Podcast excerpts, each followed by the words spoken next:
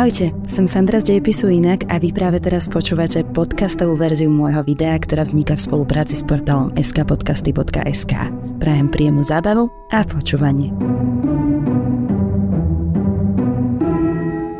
Pred niekoľkými týždňami americký policajt klakol 46-ročnému mužovi na krk, pridusil ho a aj napriek upozorneniam, že má problémy s dýchaním, zostal v tejto pozícii skoro 9 minút. Uvedený muž, Američan, toto kruté zaobchádzanie neprežil. Jeho meno bolo George Floyd, mal 5 detí a bol čierny. Určite si teraz poviete, že tá posledná informácia je úplne zbytočná, veď predsa násilne zomrel človek a to samé o sebe je hrozné. A na farbe pleti by v skutočnosti nemalo záležať. V tomto konkrétnom prípade je táto informácia však veľmi dôležitá. Bohužiaľ. Smrť Georgia Floyda je tragickým a krutým príkladom policajného násilia voči čiernym Američanom. Tento incident navyše spustil sériu protestov a nepokojov po celých Spojených štátoch. Týkajú sa bezprostredne smrti Georgia Floyda, ale nesú v sebe aj inú správu. A tým je snaha poukázať na štrukturálny rasizmus a diskrimináciu afroameričanov. Pre mnohých ľudí je dnes zrejme, že Spojené štáty americké majú problémy s rasizmom. Je to problém, ktorý úzko súvisí s ich históriou a bohužiaľ je veľmi silno viditeľný aj v súčasnosti. No a niektorí z vás sa ma na sociálnych sieťach pýtali, či sa dá historicky klasifikovať, čo sa aktuálne deje v Spojených štátoch. Áno, dá. A presne o tom bude aj dnešné video.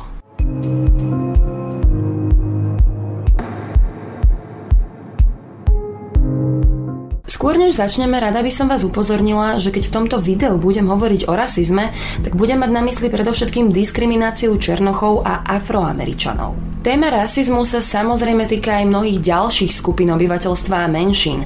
Mojím cieľom však nie je porovnávať zaobchádzanie s inými menšinami alebo toto zaobchádzanie nejako kvalitatívne klasifikovať. V jednom videu nemôžem vysvetliť všetko a preto dnes budem hovoriť iba o histórii afroameričanov. Možno pre vás nebude prekvapením, že dejiny rasizmu v Spojených štátoch amerických sa začínajú dejinami otroctva. Otroctvo poznáme aj z našich ranných európskych dejín, v koloniálnych časoch však nadobudlo úplne novú dimenziu. Veľké moreplavecké národy ako Angličania, Španieli a Portugalci sa v 15. a 16. storočí vydali hľadať nové kontinenty. Nielen z túžby po objavovaní, ale predovšetkým kvôli bohatstvu cudzích zemí. Zlato, diamanty, koreniny, čaj alebo káva, to všetko so sebou námorníci prinášali z ciest domov. No a tabak a neskôr aj bavlna sa stali exportnými trhákmi v Severnej Amerike. No a aby sa dosiahol maximálny zisk, britskí osadníci sa vždy snažili, aby tieto produkty získali a dopravili do svojej domoviny čo najvýhodnejšie. Inými slovami tak museli donútiť domorodcov pracovať. Domorodí Američania, najmä Indiani, sa však snažili tomuto ich plánu z otročenia vyhnúť a preto kto mohol, utiekol, ako ho chytili, ten pracoval násilne v katastrofálnych podmienkach. Je mi ľúto, že to takto musím povedať, ale podmienky, v akých žili, pripomínali zaobchádzanie so zvieratami a boli na mile vzdialené zaobchádzaniu s ľudskými bytostiami. Niektorí z domorodcov veľmi dobre poznali lokálne podmienky a svoju vlastnú krajinu a preto sa im darilo unikať a bojovať oveľa efektívne efektívnejšie, než by kolonizátori chceli. A keďže dopyt po rôznych komoditách z kolónií bol obrovský, bolo výhodnejšie dovážať lacnú, odolnú a terénne neznalú pracovnú silu. A presne takto vznikol neslavne preslavený trojuholníkový obchod medzi Európou, Afrikou a Amerikou. Praxi to fungovalo tak, že európsky námorníci priviezli do Afriky tovar ako textil, bižutériu, alkohol a zbrane a vymenili ho s africkými kráľmi za otrokov. Tých následne dopravili na plantáže v Amerike ako pracovnú silu, no a výsledok práce otrokov, cukor, tabak, káva a bavlna spolu s ďalšími surovinami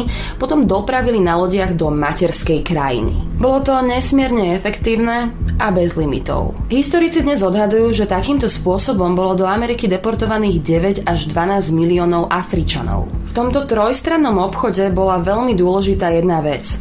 Bieli Európania boli tí, ktorí mali moc a zneužívali ju. Mali technológie a silnejšie zbranie a tým pádom určovali, čo bude so životmi druhých.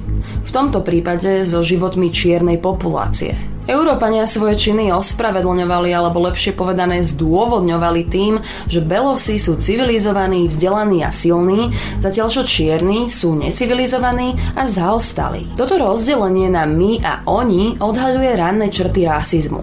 Cítili sa lepšie alebo skôr sa cítili ako niečo viac a tým si zdôvodňovali svoje oprávnenie na prístup k rôznym materiálnym, ale aj ľudským zdrojom. V čase kolonializmu sa v Európe vypracovalo aj tzv. rasové učenie, čo bola akási pseudovedecká snaha dať rasizmu racionálnu legitimitu. Francúzsky lekár François Bernier v roku 1684 vytvoril rasové a druhové delenie ľudstva.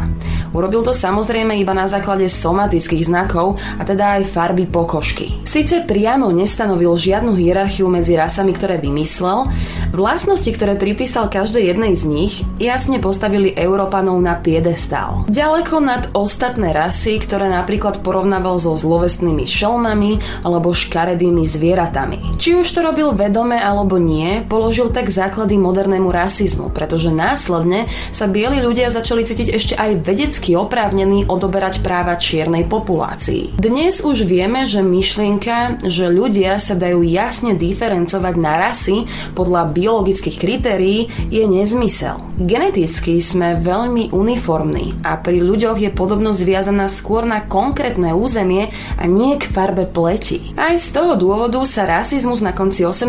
storočia začal prelínať s kultúrnymi rozdielmi. Bola to myšlienka, že na jednej strane existuje nejaká dominantná kultúra, ktorá hovorí určitým jazykom, oblika sa určitým spôsobom a na strane druhej je akási minoritná skupina, ktorá takéto prejavy nevykazuje a preto je automaticky nekultivovaná a menej cenná. Či už vedome alebo nevedome, takéto milné domnenky majú dodnes vplyv na to, ako rozmýšľame o ľuďoch s rôznymi tónmi pleti alebo dokonca aj o rôznych národnostiach. Ale naspäť k histórii. Medzi 17. a 19. storočím vlastníci plantáži aj nadalej zneužívali svoju moc proti čiernym a obchodovali s otrokmi. To, že s nimi zaobchádzali ako so zvieratami, nie je len akási metafora.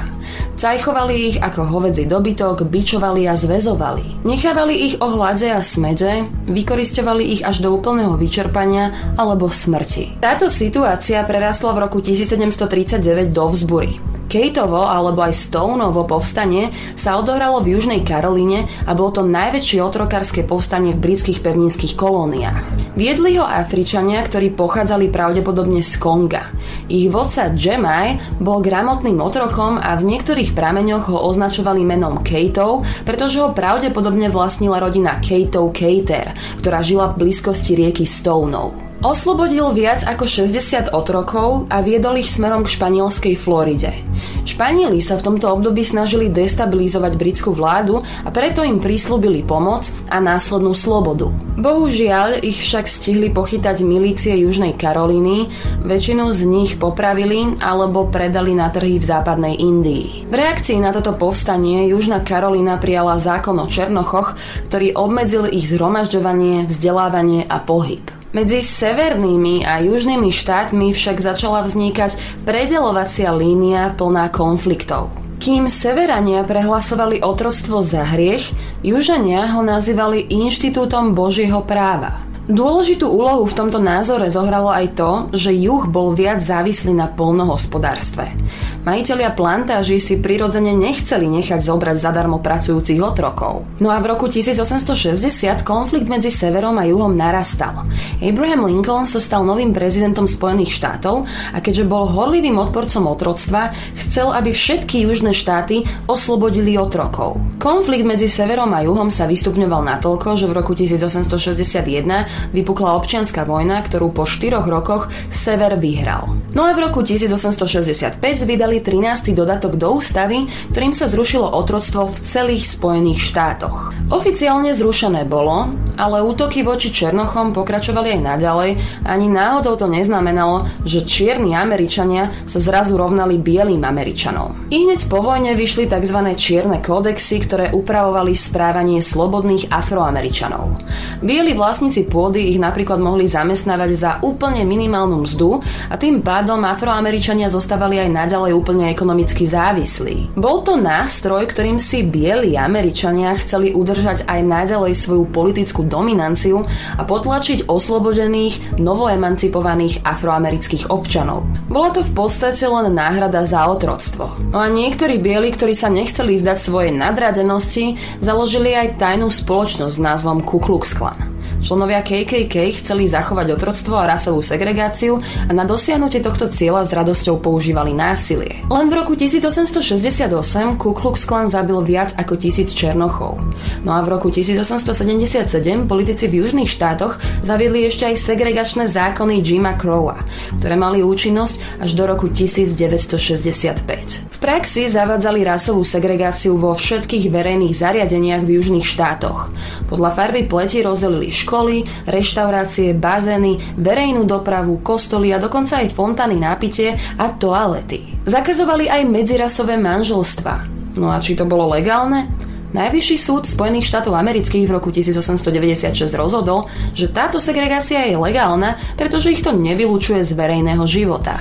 Medzi rokmi 1890 až 1945 zlinčovali v južných štátoch viac ako 3000 čiernych. A nie, nestali za tým tajné spolky ako Ku Klux Klan, ale dialo sa to normálne, na verejnosti.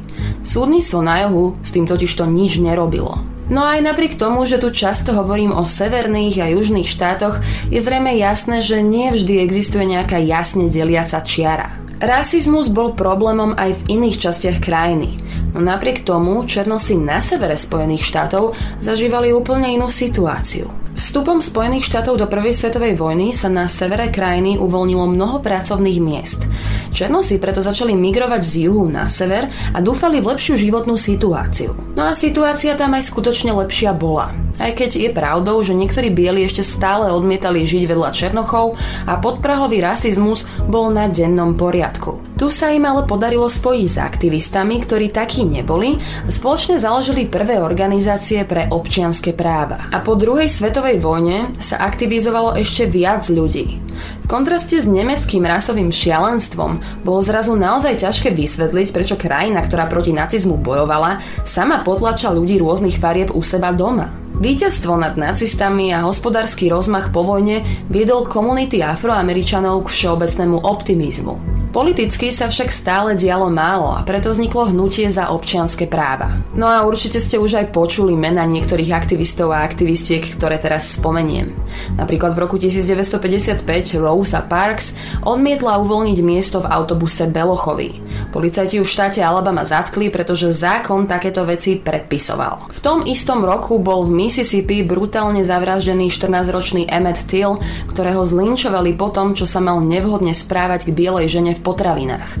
Po hodinovom procese biela porota oslobodila oboch bielých vrahov a Till sa posmrtne stal ikonou hnutia za občianske práva. V obidvoch prípadoch afroamerická populácia zareagovala mohutnými protirasistickými protestami. Jeden aktivista však svojím spôsobom protestovania a vytrvalosťou z tohto hnutia vynikal. Bol to charizmatický kazateľ Martin Luther King. Stal sa vodcom a tvárou hnutia, ktoré bojovalo proti inštitucionálnemu rasizmu a za sociálnu a hospodárskú rovnosť. Napríklad po incidente s Rozou Parksovou bojkotoval verejnú dopravu až 382 dní a jeho kampaň viedla k zrušeniu rasovej segregácie na vnútroštátnych autobusových linkách. V roku 1963 zorganizoval vo Washingtone pochod s viac ako 200 tisíc nasledovníkmi. A tam zároveň predniesol svoju slávnu reč I have a dream. I have a dream that one day on the red hills of Georgia, sons of former slaves and the sons of former slave owners will they be able to sit down together at the table of brotherhood. I have a dream.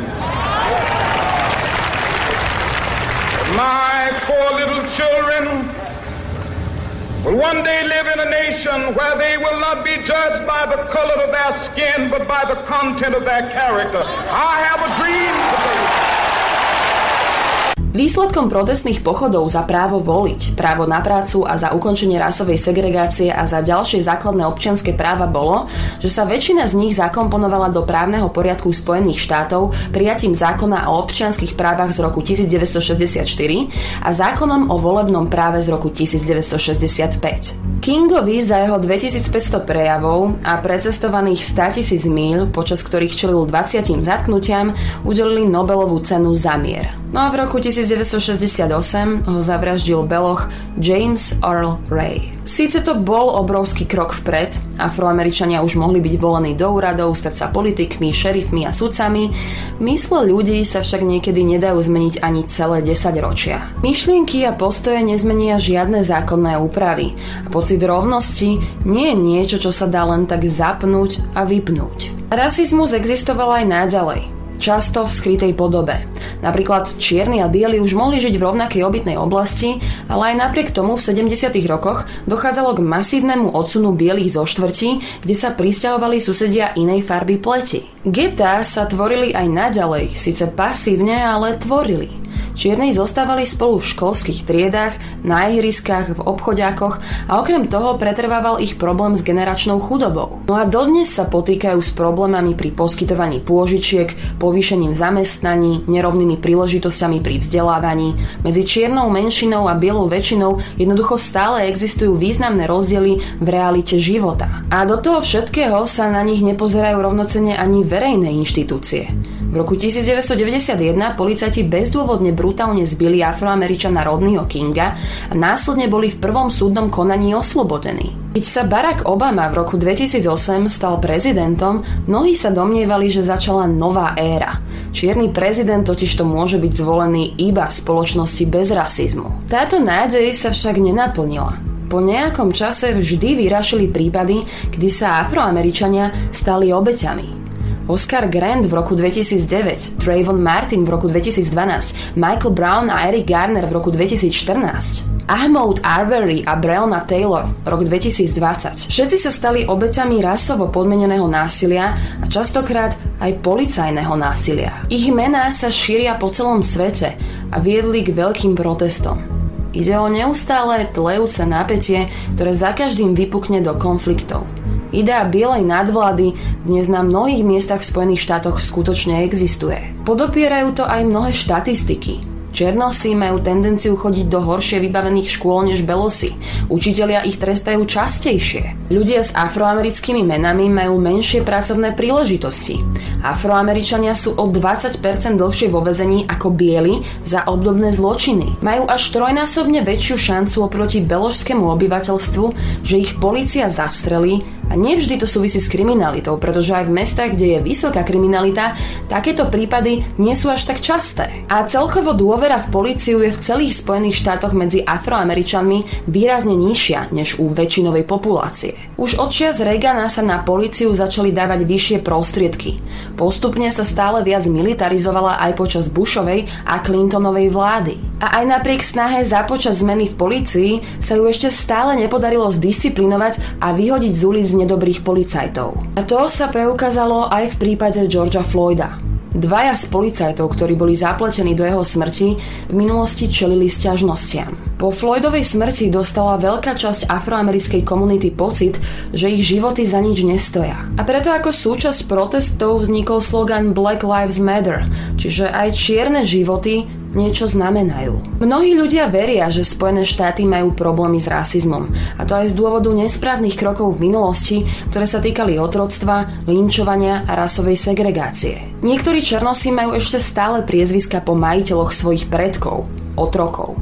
A tak sa naskytá otázka, aký je najlepší spôsob riešenia tejto situácie. Čo ďalej? Ako k tomu prístupovať, aby situácia deeskalovala? Budem rada, ak mi napíšete svoje názory do komentárov, no a viem, že je to veľmi citlivá téma a preto buďme prosím v diskusii férovi a slušný. Ja sama tu dnes stojím ako biela žena, ktorá sa nikdy za svoj život s rasizmom nestretla a veľmi dobre si uvedomujem, že my na Slovensku máme veľmi podobný problém voči Rómom. Nie je ľahké o tejto situácii hovoriť, ale snažme sa za každým o porozumenie, slušnú, konštruktívnu debatu bez nenávistných prejavov.